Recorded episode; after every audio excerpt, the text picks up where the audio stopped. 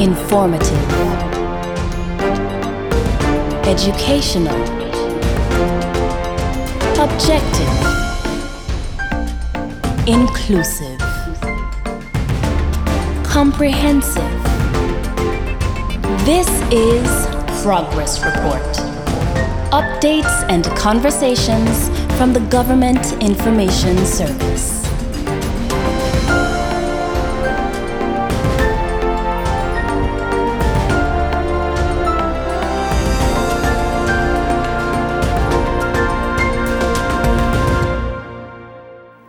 Day and welcome to another episode of Progress Report. My name is Ivan Kana. This is my lovely co-host Glennie Bahaj, and we're back for part two of this very interesting update and conversation from the Government Information Service with the Honorable Minister of Home Affairs, Mr. Kenneth Hodge.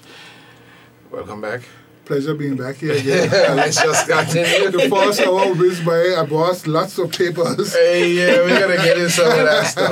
We're definitely gonna get But into it was it. tremendously interesting. Yeah, it's I'm looking great forward to what conversation. great conversation. Let's let's pick back up right where we left off. Um, we were Mm-hmm. touching on labor. We were touching on immigration. We were touching on growing our population.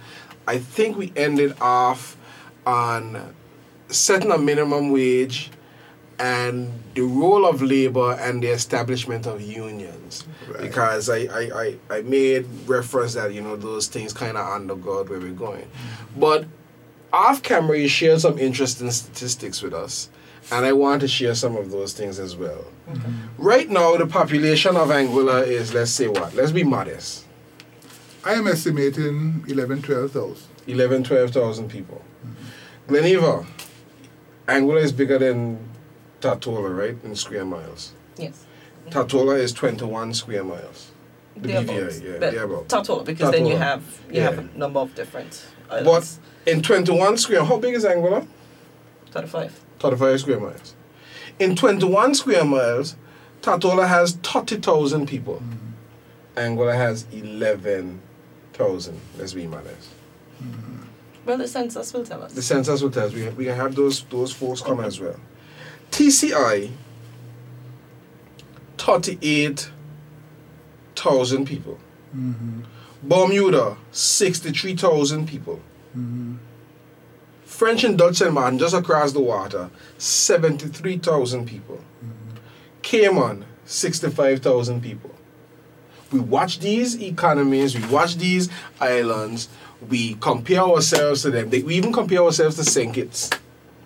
We compare ourselves to this person and that person. But these islands have the population to support their activities, to support their tax structure, to grow their economies. Now, let's get to the matter at hand. And you know, some of these territories, they force you to break your stay. So you cannot even use a work permit as a means of getting um, status in some of these islands. What do you mean they force you to break your So, stay? So, in other words, in Anguilla, at the end of the day, you can renew your permit. In some of these territories, you have to leave. Leave, go where? Leave. leave. you guys said it so confidently. So I'll give, again, I, I, I speak to it because of my connections there and, Mm. and, and knowing and following a lot of what is happening. Mm. in the Virgin Islands, BVI, the Constitution states that you can achieve belongership status after 10 years. Mm. However, the government put in place a policy that says that you can't apply before 20 years. Say what? And so that is that is now a matter of review because you know they had the commission of inquiry and those were things that they looked at. Mm-hmm. Is it Bermuda? I know that Bermuda also have a very special circumstance and the the length of time you have to stay mm-hmm. in Bermuda before you can be considered for for belongership status or whatever mm-hmm. terminology they use there. My question, and, and this is to true out there. My question is this. We spoke a little bit about the people that live with us and among us mm-hmm. Who are our Caribbean nationals, whether from uh, persons from even outside of the region. Mm-hmm. Do we isolate them by doing that very same thing in terms of putting them, asking them to leave at the end and breaking their work permits? Are we asking them to be isolated? What is it that we are as a country, as a nation? What is it that we are hopeful to achieve? And are our policies in line with that? So if we're hopeful to achieve population growth, Mhm. then would we really want to be sending persons out? Well, the work permit in Anguilla is a means to, to get to get belong because after 10 years you get permanent residence, two more years you get naturalized. Mhm. Okay? But bear in mind, in some of these other territories where they have larger populations, they are actually trying to put measures in place to curb the growth as well. You see? So we can't compare Anguilla to somebody, and I'm not going to be specific in terms of names, right?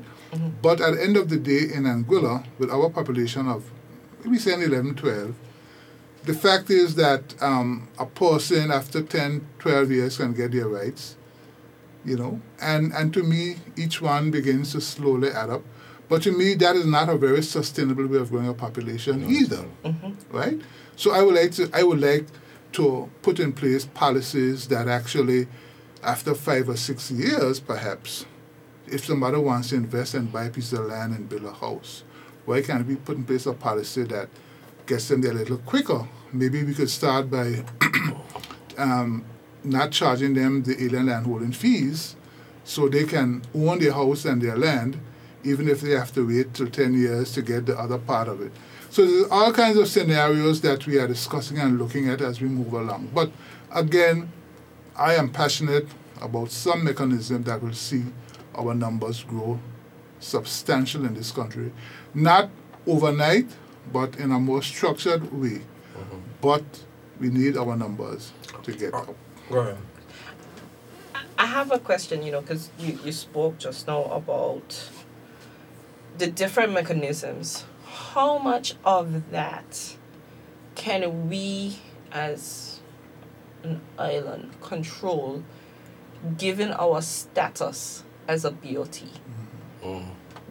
Because I, I know that is a major part of the conversation when we think about belongership status it citizen, it, it how how what is that relationship like in terms of the input from the UK as it relates to any kind of movement on that front Right. So the process for permanent residence and belonger, the governor has a hand, the British would have a hand, a hand in that, right? At the end of the day, so for permanent residence, we take the applications to Executive Council, we present them, but at the end of the day, the government her discretion um, can review and decide whether or not um, this person gets it or, get, or doesn't get it. Bear in mind, she operates within the ambits of, because we have a policy, very clear policy that speaks to how one becomes eligible, Mhm. right?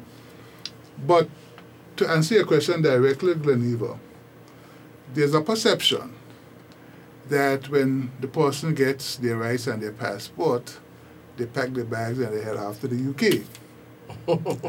right? So there is that perception as well. is that perception grounded in any reality Some of it is true, right? Some of it is true. My feeling is if persons are going to invest in house and land, Mhm. they're not going to really up and just disappear from Anguilla and head after the UK either. So there is some method, some methodology to our thinking in terms of that. But again, it's something that we have to walk through. We have to look at the policy, we have to look at the implications, and there's discussion going on. Yes, our status as a as overseas territory will impact in some way on that. But I don't leave those things deter me. I always believe that there's opportunities for discussion, for negotiation. I think are the opportunities for creating policy that allow us some leeway to get where we want to go as we move along. So, so let me ask a question. All that we've been speaking about over the past episode and even now, these changes, how do these factor into any updates, changes to the Labor Relations Act and legislation that would govern people's ability to work on a living become Anguillians. Right. So you just so right now we have just been meeting over the past couple of months with the chambers. And we are now working on a labor relations amendment bill 2022 Mhm. and we are looking at some issues such as layoffs service charge leave changes in terms and conditions of employment and overtime pay. And you know the interesting thing about leave, the COVID pandemic Hmm. really brought home to us the situation with leave is concerned. Because workers have sick leave, they have a certain number of days per year for sick leave, they have holidays. But what COVID brought was periods of forced quarantine. Mhm. Sometimes five days, ten, days, Mhm. maybe even more, Mhm. right? And so you found that workers, sick workers, sick al- sick day allocations were being eaten up in quarantine. Holidays Mhm. were being eaten up in quarantine leave. Mhm. So we are addressing that in terms of some changes. it- it's interesting that you would say that because I saw an article that even talked, uh, uh, uh, referenced the fact that insurance companies know they never really considered pandemics Mm-hmm. in a lot of their policies, mm-hmm. and now they're revisiting that. Like, is mm-hmm. that is that something that you're going to touch on to make sure it is hinged to that? Because it's okay for labor to have a policy on this, but a lot of these business places, uh, some of them offer insurance to their employees, and those things are impacted on as well. Right. In the consultations with labor, would would those support services? Um, like insurance and those benefit-driven services, Social being the security. social security, would Oh, those be in the conversation as well? Yes. So for right now, we have sent this out to the HTA. Mm-hmm. We've sent it out to the Chamber of Commerce, Mhm. the um, Bar Association, the Financial Services Commission. So we can ask them for feedback. And once we get that feedback, if, they are, if we need to make any further changes to the amendment bill, then we're going to take it out to the public consultation. So we're going to come on the radio programs, we're going to have public consultations so the public themselves can feed into this before we do And how soon would you want to see some mobilization on the things proposed here? Well, actually, we've set a very ambitious schedule. We have asked these different bodies to come back to us, I think, by the 19th of September. Okay. And thereafter, um, if there are any substantial changes, we take it to EXCO Mhm. and then we, we go to public consultation before we go to the House. So I am really looking at this in place before the end of the year. Okay. And it obviously would have some impact on one of the major one of the major industry well the major industry which is our tourism industry because those things I know we had a lot of the issues that you're speaking about in, in in that arena. Yeah. um, go to the house in, in, in November before budget passed in the house. The next step would be what? For this to get some teeth. Once it is passed into law, it becomes law. Okay. It becomes, as the governor assents to it, it becomes law. Okay. I just wanted our listeners to Yes. understand that we could possibly see some changes to our labor relations act by the end of the year. By the end of the year. That is the intention. Um, persons don't realize that bills go to the House, they have the one, two, three readings, they have committee stage. And during committee stage, we can make an amendments that we see to, to the bill. But once that final reading takes place and is assented to by the House, it goes to the governor for signature. That's And, law. and that's, that's law. Interesting. Yeah, that, that is law. Mm, Any changes must go back So- to that same process. So I'm not going to delve into great detail as to what are these because again, um, like I said, We'll you be know, coming to we'll be in the consultation, but certainly it, it really even the issue of service charge has been an issue. Yeah, what, what has been the issue? So, so just again, give us a before we even get into a, Right. a recap of some of the major things that the I know you gave some broad headings. Right. So service So, charge. The service charge, the Act provides for the distribution of service charge in Section 76.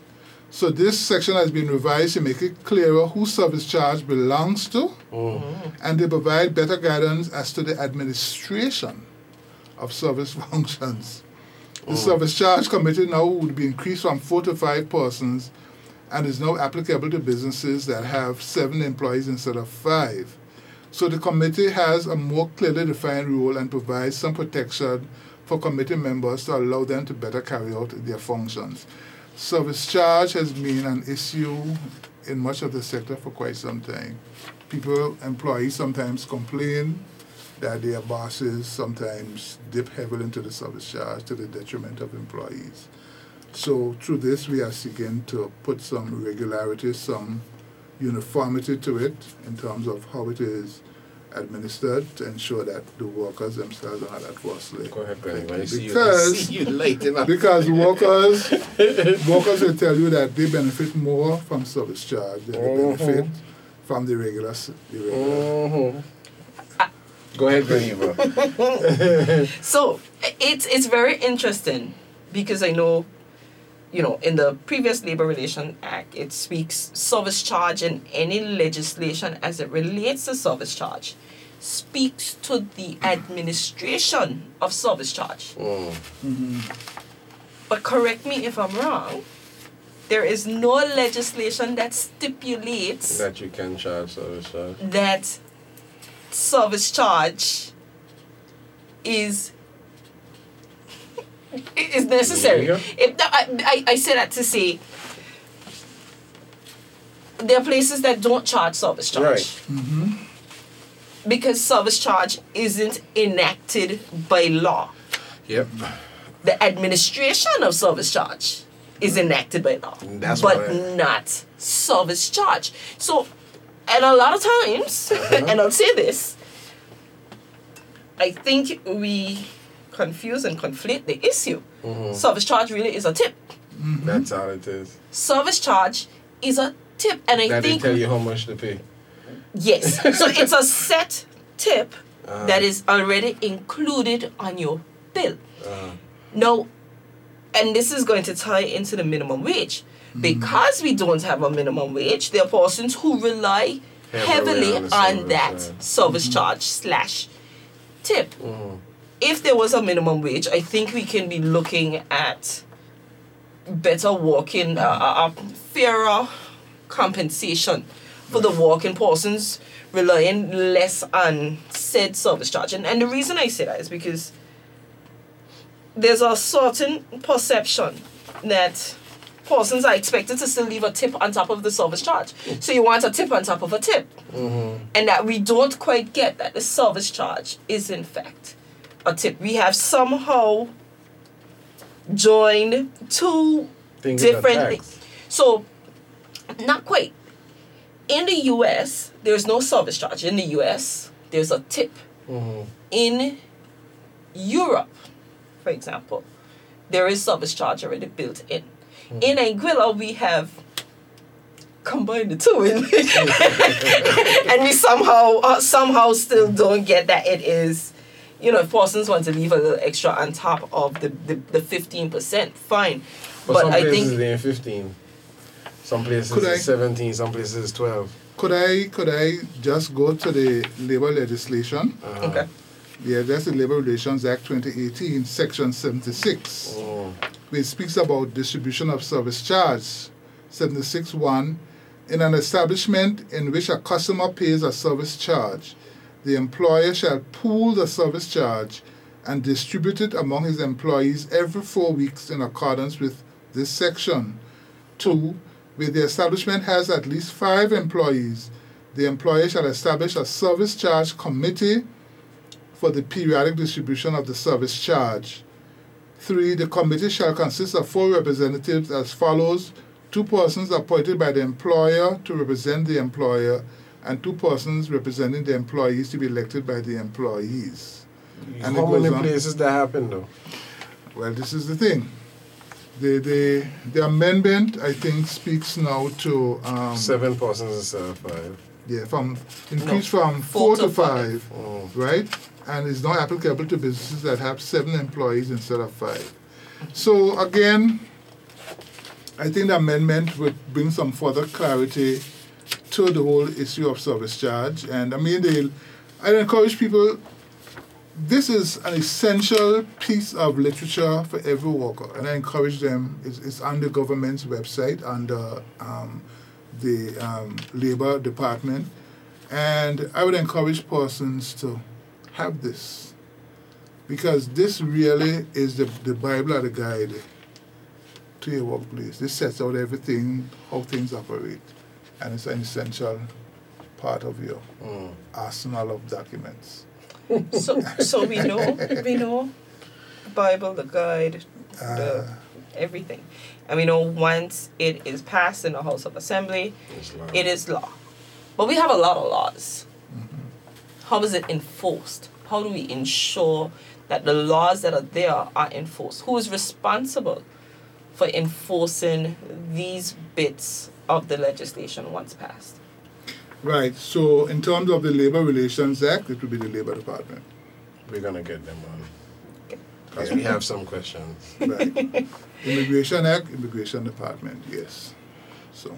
B- before before we before we go any, any this is gonna be a tough question, Minister. mhm. Do you think the Labor Department is adequately staffed? No, it isn't. I, I, I'm glad you said that because that is what I was thinking is what's going through my mind. You're telling me that this hefty piece of legislation that's there, in addition to all the other functions and things that we spoke about, that they're expected to police and to enforce and to mm-hmm. to carry out all the other functions. Yeah, with the absence of unions, I might add. Like from the absence Yes, but don't get me wrong. They perform a test that they could benefit from additional staff, Mhm. but given their limited circumstances, they still perform. Again, this year I'm going to press, put in my plea for additional staff. Yeah, budget time coming up. Budget time is So I'll tell you what happens on this show. Believe it or not. if you look this right does there, not apply to the ministers, Ivan. it applies to me. So no, to- Ivan, it Okay. applies to everybody else, not the Uh, ministers. Not the minister. So look at the camera and say what? You say what you want. the premier listens to the show. Just say what you want. And you Yeah. tend to get what you want. Yeah. For, for instance, Dr. Fumike Banks definition have a building coming. Um, there's gonna be a, a co-ed um, juvenile center coming. All these things have been put in the atmosphere here. Look, serious? Yeah. The minister came here and talked about a road, the Valley Road, got it. Came here and talked about the Blowing Point Ferry Terminal, got it. The minister came here and, yeah, go ahead, look at the heat. I should, I, I should have bought my business. but but I mean we are constrained by by, by financial resources. Yes. But but I will say um, that yes, in the policing of it, we could benefit from a few more workers, and we're going to press very vigorously for them this year again. Let's hope we get at least one or two more. But at the end of the day, I think the workers at the department they do a yeoman's job. Um, I would have between the months of March and April, and then in August, we would have undertaken a series of site visits to the various properties, and I was accompanied by staff from there. And I mean, we, we went around and we visited the, the properties, and it was a good it was a good trip. You know, it was a good. Maybe if you get time, I could speak a little bit about that. But again, at the end of the day, civil servants always achieve much with little. And as a former civil servant myself, I, I know too well what I that's mean. that's I, I'm not I'm not being blasphemous, but that's some stuff that the church teaches that I don't really subscribe to. Okay. We used to sing that song "Little is much when God is in it." I agree. Mm-hmm. I agree, but we can't take that approach because that's how you get born out. That's how mm-hmm. things slip through the cracks. And in all honesty, there are some things that have to be addressed with the absence of unions that I think that labor needs some people. So you look in the camera and say what you want. Hint, hint. Yes. You see, you see, in this case, and this is why I say this does not apply to the minister Uh-huh. because and the ministers, and I'll tell you what. My dad always say, when you point a finger that way, You got full. full pointing back, Back at at, you. you. Oh, so you were the reason. okay, so minister, it need it needs some people in labor. so let me ask you now, and we and we're gonna go right into this, talking about We talked about the establishment of a minimum wage. We talk about an understudy program. I would envision that the understudy program is now added work, more things to police that falls on labor, right? Give us some details about this understudy program because I worked in the industry and I'll give you a joke about the understudy program. The understudy for my um, my boss, I worked in marketing. The understudy for my boss was a sommelier. Mm-hmm. That that makes sense to you? Mm-hmm. Some other wines, yeah. It may yeah. So mm-hmm. he's not in marketing and sales, but the understudy was the sommelier to my boss. Hmm. and in in the previous episode, you touched on this thing that you know they will just submit a name. I'm not calling out any establishment, but does the program now fix that type of stuff? It does. Okay, so you're telling me now labor will go check this person's credentials. Do they have to submit a resume, a current job Everything. description, everything with this? Everything. So An this- organ- tell an us some- organizational chart. So we want to make sure that when you say you want um, a, a manager for beverages, that is a position on your organizational chart. Because Mm. because we have had situations in the past where we get work permit applications, but then there was no correlation between the application and what was actually happening on the ground at the establishment. Mm. Mm. So, in other words, every every business, whether it is a hotel or a large corporation, whatever it is, must have some level of an organizational chart that lays out the structure, who reports to who, the duties and everything of each role along the way. And ideally, we'd like to see as many Anguillans in those positions as possible, but we realize the constraints. But if we have to consider our permit, we want to ensure that that application fits within the organizational chart of the business. Do these work permits generally last a year? Right now, a year is the longest that we can grant a work permit for. We have recently in EXCO approved multi-year permits Financial for services. two years. That's in the financial services mm-hmm. industry, which means that we can grant a work permit for up to two years. And there have been calls for us to even think of three years. But while the law can provide for multi-year permits, we would always control which which sectors through regulation. Okay. okay. Because obviously we want to protect our Anguillan workers. Right? So so we've come up with this document and it is an internal document. So I want to make that very clear as you can see in red it says not, Not for external distribution, for departmental use only. right. Was I allowed to read that red part? Yes, Okay, yes. Because this is not something that we're going to put in the public domain. This is something that's going to guide the department, right? Someone asked me the other day, where is it grounded in legislation? So the, the, the program has been developed in line with the Labor Relations Act 2018, Section 171, where it says where an employer has been granted work permits for a professional, managerial, or skilled occupation, the minister may impose the following conditions and restrictions. A, that the employer develop and submit an employee training program or an employee understudy program which is satisfactory to the ministry, but any understudy program applies only to belongers of Anguilla. I want to stress that point, only to belongers of Anguilla. You cannot be on a, on a work permit and be an mm. understudy. Interesting. Okay. Yeah? Okay. And continue, in considering whether to grant a prospective employer a work permit, the minister shall consider whether the employer has complied with any other legal and policy obligations.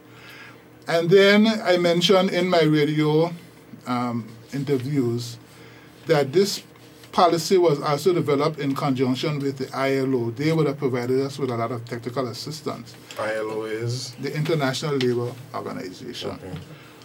and there were a number of recommend a number of recommendations which I just want to highlight quickly for the benefit of um, your listening public, your viewing public.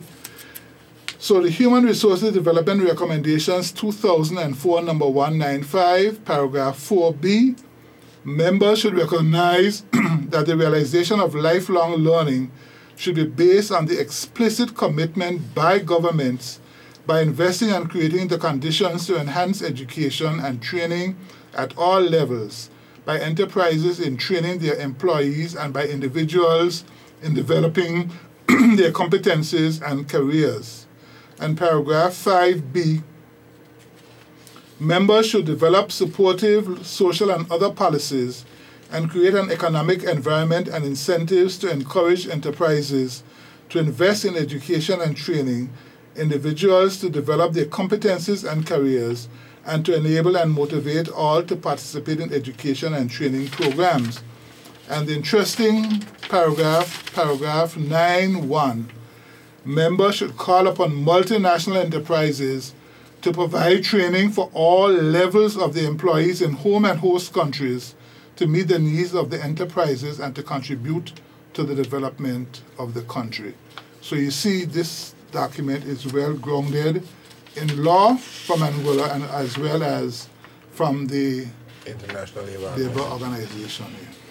Go ahead with any because I got something to ask too. But I think you're I- gonna ask I'm- what I'm gonna ask. I'm, I'm listening to this.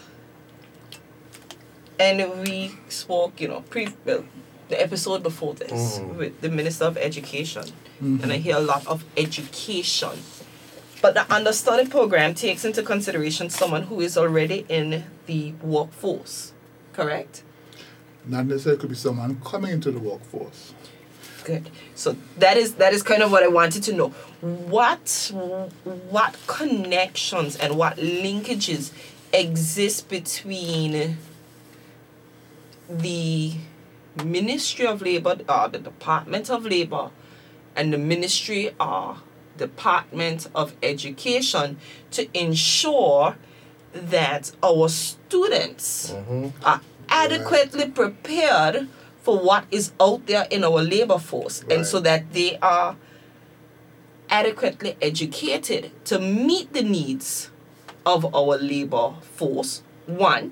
And then so you have it going that way and then you have it the next way in that based on the line of study of our students how are we ensuring that there is work for them. Let me add one more thing to that. How are we ensuring that when an Anguillian successfully comes up to a position of management in through this um, this manner that another Anguillian is being the understudy as well because what wants to say I, I like I don't want it to be a case like the government where the permanent secretaries no disrespect to them Yeah, there for okay. 30 40 years and then you can't do nothing about it. but What's the succession, planning? Yeah. Eh, that's it Right.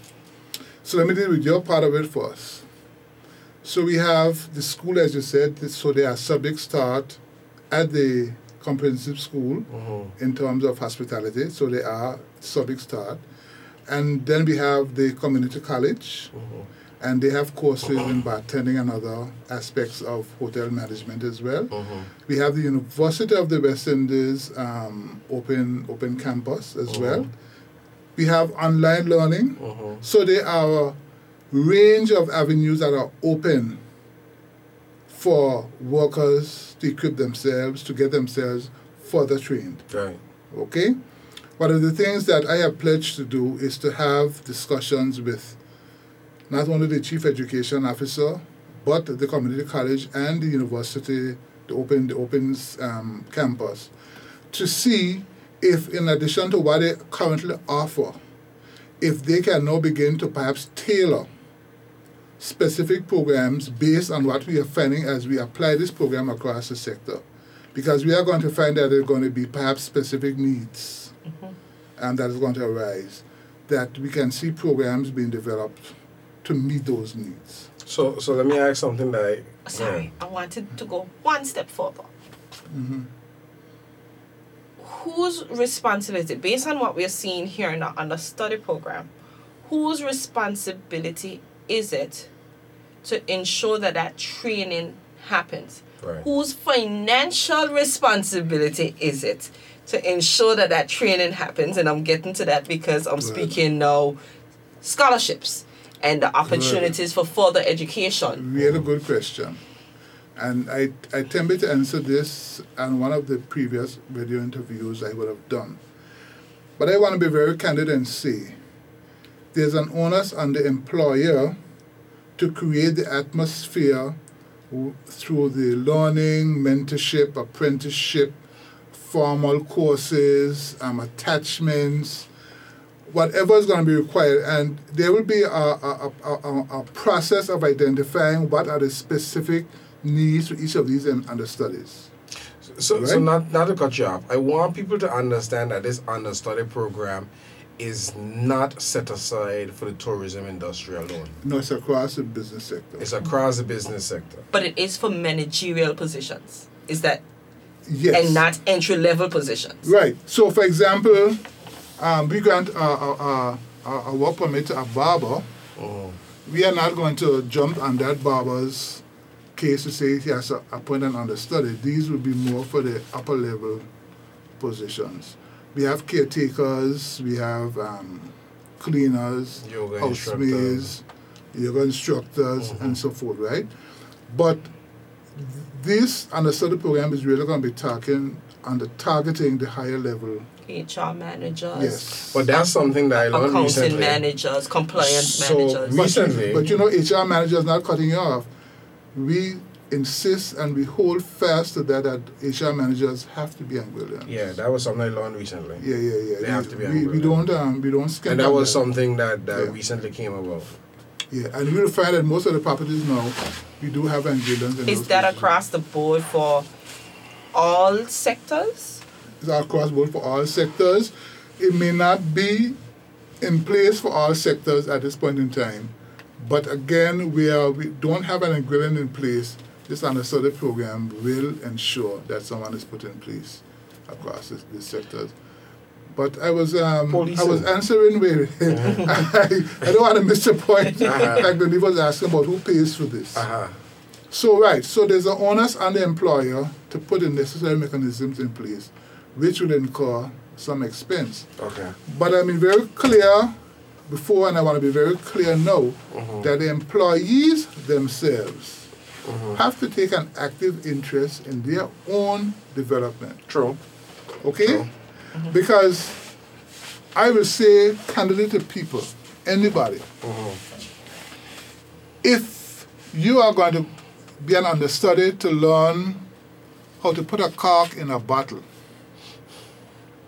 you should be looking at moving to the next stage of packing the bottles, of labeling the case. I'm mm-hmm. just being simplistic. So, in other words, the employee does not limit To themselves stop to at that level. Right. So, the, so and obviously the employee has to play a part in this, perhaps financially too. Maybe they never considered it, but they may want to take some additional courses at the community college or at the UWI center. They want to take an online course.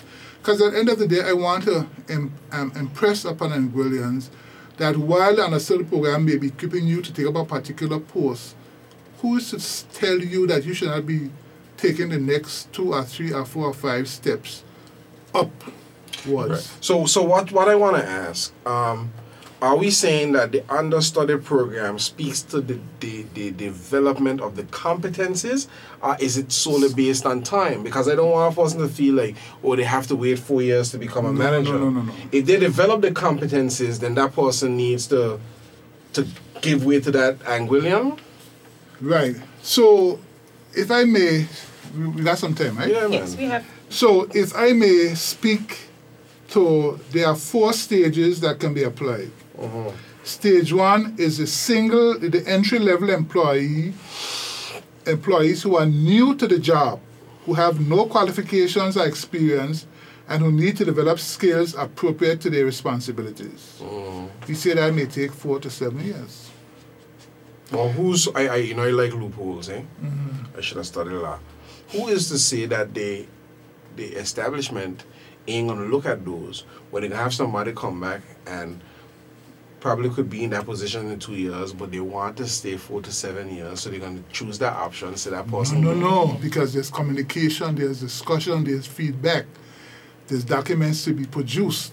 So this, so let me go to the four stages, then we have the discussion. So then stage two, you have entry-level employees who are new to the job, who may have had formal qualifications but no experience in the work environment. Okay. You see there's a difference? They may take three to four years. Mm-hmm. Then you may have stage three, along serving employees who have no formal qualifications but who have worked in the organization industry for several years or seasons mm-hmm. and have acquired a certain level of skill in performing their duties. They may have done short courses or provided evidence of having carried out individual research on their functions. They are familiar with the organization's branding, policies, mission, vision, and core values. They are competent in their duties and show a willingness to continue learning and developing. They may take two to three years. Again, Minister. And That's that's one more. Okay, go ahead with the other one. Stage I, I four. forget. I ain't gonna forget this. Formally qualified and competent employees who have worked in an organization for several years, seasons, and who are familiar with the responsibilities of their position and with the organization's branding, policies, mission, vision, and core values. These include persons who may have undergone a formal apprenticeship program, acquired specialized training through a structured TVET curriculum or via TVET's prior learning assessment recognition program, maybe one to two years. So I'm saying when we are now looking at the understudy, he may fall into one of these four categories. Mhm. So we don't have the employer saying, you know, he's at stage one. There has to be a formal mechanism of identifying just where this employee is. So who's who's gonna provide this information? Who's gonna keep these files? Who's going to police them? I have another question. Don't go. Don't I want go you to ask the same question that you asked the first time because I think it is still relevant. Mm-hmm. But I'm going to use. You can keep your questions, but I can use a a, a, a scenario. Okay, good. we- Maybe- maybe that might help. See if we drive it home. Mhm. Company A has applied for a work permit for John Doe. no, John. John Cena. right? They then identify Mary Jean Mm. as as the understudy person. Uh-huh. Mary Jean is at stage one. But when you look around the organization, Yes. Maybe somebody in stage three. there is somebody in stage three, but they have identified Mary Jean over Sally Jones. Sally Jones. That used to be the old way. Now we are talking communication, Mm-hmm. right? We are talking documentation. Mm-hmm. So in other words, you as the employer not going to ch- um, select somebody at stage one because you saying to yourself, We you know, hope. in three to four years, maybe I can get rid of that person and get somebody else in support. No, no, no, no, no, no, no.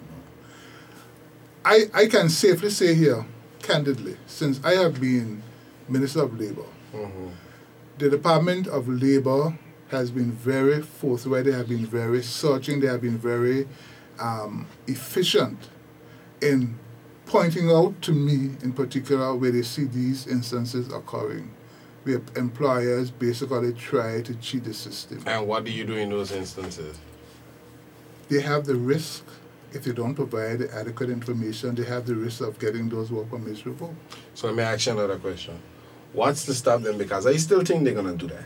They're gonna go. They're going to try. They're gonna try. Mhm. What's to stop them from saying, "Hey, Bob Franklin only get two years. Oh, wow! We have to bring in John Frankenstein, and now the understudy program starts all over again." Because John Frankenstein brings a, a different level of skills, and he's gonna no, he has to show you some things because all these companies, oh, we're train, we're transforming, or our brand is growing, they roll out these things, and then these the way this stuff is listed is like okay, they have to have these competencies, but everybody's learning on the job. I just want to make sure that the clock doesn't start over and over again.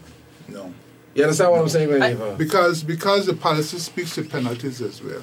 Okay. So if we are, if we recognize that that is happening, because remember the person that has a work permit is in somewhat of a mentorship role, you know. Right. Mm-hmm. Remember, that person is now mentoring and training the understudy. So if that person in the work permit is going to play the fool or fool around or not do what he's supposed to do as according to the training plan and everything that has been set out, that person could well find themselves losing that permit. And what are the penalties for the establishment that would encourage that type of behavior? Because they'll just bring in somebody else. No, it doesn't work like that because every work permit goes through a process. Okay. a process of application, a process of discussion. So if, if you as an employer is engaging in that kind of behavior, it, it, com- it, it it really makes it difficult for you as an employer to get work permit signed on behalf of the organization. And I make no bones about it. I have had these many difficult discussions and decisions to make since I have been there, and I'm I would dare say previous ministers have also had the, the same sorts of issues. So Because you got to draw a line somewhere, Ivan. I understand. Go ahead, Veniva. We're gonna switch roles. Uh-huh. Usually it's Evan playing devil's advocate. Mm. I'm too pretty for that. But today I'm going to be that petty. Uh-huh. Mm. let's let's let's reverse this this conversation a little bit. And I, I will say this is something that in another hat and role that I wear, that it was a discussion that was had. You have an understudy program, and I can fully appreciate the need for it. But you have an organization, we're going to go back to the same. You have organization A, who have applied for a uh, work permit for John Cena. John Cena. and the organization has identified Mary Jane as the understudy. Mary Jane is at stage 4 But you also have Sally Sally Jones and John Smith, who are also at stage 4 Mm-hmm. Mary Jane knows that she is the understudy Mm-hmm. and she becomes complacent because she feels entitled. More so, you now have Sally Jones and John Smith who feel demotivated, knowing that we're all on the very same level, Mm-hmm. but Mary Jane is going to be moving up and not me. How do you combat some of that? Yeah, that's a really good question. This is progress report, updates and That's a really good question. I- I'd answer it like this. I tell people that education opens doors. Mm-hmm. It creates opportunities, right? And in any organization, people should always be hungry to progress. Okay? A member of staff who is complacent and just wasting time is of no value to that organization. Okay. Okay? An employee who, who, who goes the extra mile, undertakes the, the, more than the necessary training, I can see that person moving ahead. So, in the case where you have two or three people that are in the same bracket essentially, the question is of those three, who is the hungriest of those three to move forward? So, of so those three, who is a person that takes the most, engages in the most, um, the, the, the, the, the, the, the, the, the, the um, sort of portray the, the hunger, the, the ability, the, the desire. Because let's face it, huh, part of the process also has to involve looking at your pool of, of, of, of, of workers. You can't look at them simply from the fact that they may fit into the category. You have to also look at the fact that this person, okay, maybe even could be in stage two, but this person in stage two, if I give them the training necessary to bring them up, they could be a more valuable fit to my organization, even the person who is complacent in stage four. So this is where the discussion comes in between the employer and the labor department. not just the employer, but specifically the human resource manager. Human resource manager, yes. Th- The HR, because the HR in each organization will be the ones looking at a human talent and, and so Mhm. forth, right? So this is where the discussion comes in. So it doesn't mean because you are in stage four that you automatically. It could be that there's somebody in stage three or stage two that recently came into the organization but have the skills and the, the qualities and the abilities that you can see benefiting your organization over the many years as opposed to somebody who's been there for so many years and complacent, demoralized, whatever you want to call it. So it's, it's, it's, it's at the end of the day, I, I, I see the mechanism, the discussion, the, the evaluation of person's abilities as playing a key role in identifying the understudy, not necessarily whether you were there one year, two years, 10 years, or 15 years. Mm-hmm. Because I will tell you, I've worked as a manager in the public service for many years, and I have seen staff who have been there marking time. They show up to work because they got to show up. They do what they got to do. And I've seen others who come and go the extra mile. They take pride. They they talk. They you understand what I'm Yeah, saying? but you mm-hmm. can't fire the public servant. Ivan, we're not going You down that road can with send you them today. public works. okay. that was just a joke. no, no, y'all get me going down roads. But my my question is though, I understand in identifying that person, but it's more so once it's identified. My question is, can that person be changed out once identified? Mhm. Because because the complacency may happen After the after the feel my bread done buttered. No, but then you still have to go through a process of evaluation. They have there'll be regular checks. There'll be Who's regular make, who, process who, who are making these checks? between the labor department and the employer. Okay, so let me ask you another question. Can the understudy program have more than one person in a particular role? Yes, can it the can. GM have? Okay. Yes, it can. Okay. And that's that's that's Yes. Yes, it can. Because to me, depends even on the role that you're looking at. There may be several possibilities, and, and one could always have two or three people, and you basically pick the best of the lot at the end. There's nothing wrong with that.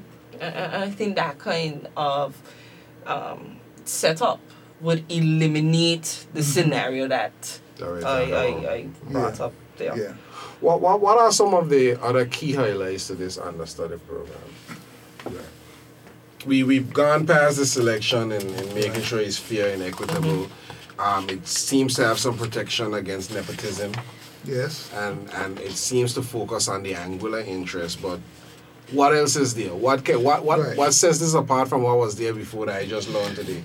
So we have spoken about ident- identifying the understudy. We spoke a bit about that. We spoke about the um, uh, appointment of the understudy. So let's talk a bit about the obligations to the Department of Labor. So each business that employs foreign nationals in management, supervisory, professional, or technical top level positions and who have staff in an understudy role is expected to provide the Department of Labor with the following information.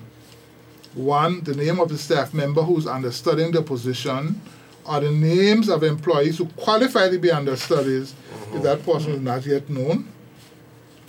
The name of the understudy within three months of the foreign national having been appointed in the position. So once we give the work permit to the foreign national, you must have that understudy identified within three months. If a suitable understudy has not been identified in that period, then prior to the expiration of the three months, the business is required to inform the Department of Labor of all challenges that they're experiencing in determining who should be appointed in the understudy position. I have a and question. is that is that is reason. Well, go ahead. And I, I need it to be clear. This understudy program is not about a person, it's about a role and function. Yeah. Role and function. Okay. It is us supporting the business to ensure that it meets its objectives Mhm. because there are financial components to this, there is productivity um, aspects to this. Mhm. So we are there assisting the organization. I have one more question before Yeah. you go forward. I know that this particular document and labor relations in particular, it deals with the private sector. Is there some sort of correlating policy for the public sector and their General statutory orders, bodies? General orders. And the statutory bodies. Statutory bodies. the statutory bodies would more or less fall under um, the government. Um, I know in some cases, some of them have their own um, what they call handbooks. Mm. So ASPO, I know Anguilla um, Health Authority would have what they call handbooks, which is essentially um, sort of their version of, of, of, of general orders. Yeah. So, so this is there is something that correlates this under study program, and that's that's kind of what I'm getting at. Is there a correlating um, program under better general orders are those handbooks that govern the statutory bodies. Right. So, and that's that's an interesting question. Um, Mm. yeah. The- the- there's the- you, because you know the scenarios, you know that they, they, they exist. So I, I want to ensure that we are looking at this Holistically, and not simply what is happening. in a particular sector. a particular sector. Yes, I agree. But I will say as well, though, that um, these organizations will have their HR departments. And uh, so, certainly, if there's an issue that cannot be solved at the level of the HR of the particular um, body, then that person can come to the labor department um, to, to take up the matter further, yes.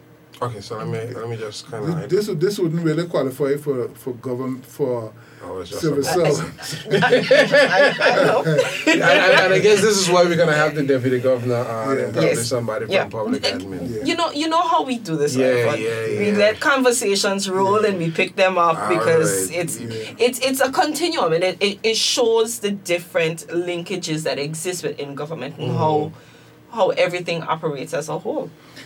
But you know, and boy, we are not at time. But you know, in my previous life, I was spearheading a transformation program for the public service. Mhm. And one of the things that we were working on was modernizing general orders. Even the term general orders is a little archaic. Yeah, I was about to say, but I, I tend to mind my business. Yeah, it's a little archaic.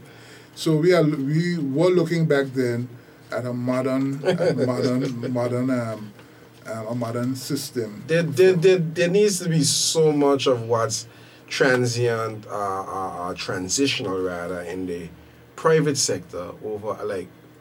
So you know, I spent a lot of my time in, in the private sector, and then I, as an entrepreneur. And when I when I um, accepted the role as public relations officer, there were some things I was just like, you know, it was for me like, no, it needs to be done, just do it. Like that's what it is. But they're like, no, and I have an appreciation for some of that wait time. But my goodness gracious, man. Cheese on a hill. Like, why does certain things take so long to do where government is concerned? And that's not something that I'm accustomed to. And if we want to see the efficiencies all around, I think Gleneva is alluding to some of this. it's not just government as in in those that are public servants, but for crying out loud, Lord, some of the statutory bodies, you, you can't get them to move an eyelash. But if I, I, I, I didn't I wasn't getting at any employees. I mean, not, I'm not getting I- at I- but I, employees but what I but what I wanted processes. to what I wanted to do was to ensure that while we are looking out for persons in the private sector, we are looking out for persons in the public sector too. that you have the same that looks out for persons in the public sector and that they're not overlooked simply because they are in the public sector. And like you said, I know this isn't um, under your remit, um, and we will have those and continue to have these discussions. And, and Minister, I, I just want to say as we run out of time, how is it that we had two full episodes and we've still run out of time and, And we not still haven't touched a lot of what I brought here to so, talk about. so guess what? As with everyone else, there's always an open invitation, and I, I want to say thank you for being patient. Yes. We completed our entire season, Season, yes. with you being the only minister that had not come on, and so we felt it's important to give you not just to get you on, but to give you a two episode special. I feel so honored. And you're the only minister to have gotten That a is two true. a two episode back to back special. And to think we're not even done, we haven't touched We everything. I know, just so- the tip of the iceberg. So eh, because there's always so much to discuss and there's always so much to talk about. So again, I just want to really say thank you for coming on and having these discussions and conversations with us, Yes. with the public, because these conversations are with us, through us, for you. Yes. Mm-hmm. And Ivan, I will turn over to you because this has been another great episode of. Another great episode of Progress Report. we will be back with the minister. There are some things about the understudy program that I want to dive a little further in. Um, I think Gleniva saved me tonight um, from touching some things because they might have opened a few um, fishing toolbox. they don't even want to call it a can of worms, and it's not not for bad things but for simply like what she what she alluded to just now it is something that I'm very passionate about. Because I don't want it to be the case where somebody is in a particular role forever stuck at a certain level forever. There's I, I there's no that's not how Maslow's hierarchy of needs work. Um, and I think it's funny I don't want to quote Jay-Z but like this new track God did his voice is like really really up there and it kind of like reframes what self-actualization is um, for me and I think a lot more people, especially the young people, and we touched on it previous episode. That's why they're leaving because they want more. They want more, and I don't know if you realize, but a lot, a lot of young people aren't necessarily coming into the public service as before. That should say something. What are we doing to revolutionize and to make government an attractive employer? Which is outside of your remit. We would have the deputy governor here and probably the P, the PS for public admin. But these are things that were covered here that are important. Growing our population, minimum wage, making sure people can um, provide for themselves, but are above all else given an opportunity. And I think that's, in a nutshell, what the understudy program does. I'm happy that it's not just for the lack of those of us who may have thought so, um, not for the lack, poor choice of word. For those of us who may have thought so, it's not about the hotel industry. No, it's about all. all sectors. All sectors. Uh, banking and finance. Yes. Um, shoot, Retail. retail. Like you need We to. have, we have managers at, at, the, at the, the telecommunications companies as well. I mean, wherever you look at it, we have people in work permit situations. All right. So what I would want to see, Minister, is a lot more information. I guess I just always give myself work to do on this show. Yep. I would want to see a lot more come from from this to break it down so people could understand. I would like to see a, a full campaign behind this that that not just put some more teeth to it, but some accountability. Yes. Because the one thing people are gonna say that that they don't know. You have an avenue here in Progress Report. We have Yeah. other avenues that we can do. But let's get the information out, especially before the Yeah. start of the season, so I will tell understand what they're you, looking though, give it a couple months but when it gets into operation, Mhm. so we have a chance to look back to see how it has functioned. Okay. Because I think that would provide a better feedback, so I can actually tell you how it has been working. I think the public. So, for me, it was a tremendous pleasure being Yes. here. I came here with some mixed expectations. Uh-huh. I hope you exceeded those. it was two. It was a, a lovely hour, and the previous program of conversation, Uh-huh. thought-provoking, stimulating conversation. It forced me to think in ways I never thought before, Perfect. That's what we're here and for. that is great. I came with a lot of documents that I wasn't even able to open, yes. but like I said, we flowed. Yes. we, we, we flowed. And I look forward again to coming back, not too distant in the future, No, to no. share further. Well, I can start putting my foot in my mouth because, like I said before, it's actually Gleniva's show. I just go about trying to schedule all kind of people. Say, no, Ivan, you're not doing that. You remember this person, and you remember what this person says. So she has her way of following up the conversation, mm-hmm. and we will do that. But you'll be back soon. I can, I can assure you, you'll be back soon. There's a lot to talk about. Yes. Like I said, there's a lot happening in your ministry, and hopefully, when you're back, we can get a little bite or two from the teeth that these programs yes, would have. grown. definitely. Ladies and gentlemen, that has been another wonderful episode of Progress Report. Continue to give us your feedback, continue to make your suggestions. about who you want to hear from on the show. It's just updates and conversations from the Government Information Service. Until next time, I'm your host, Ivan Khanna, my lovely co host, Gleniva Hodge. Our guest, the Honorable Minister of Home Affairs. This has been Progress Report. Blessings.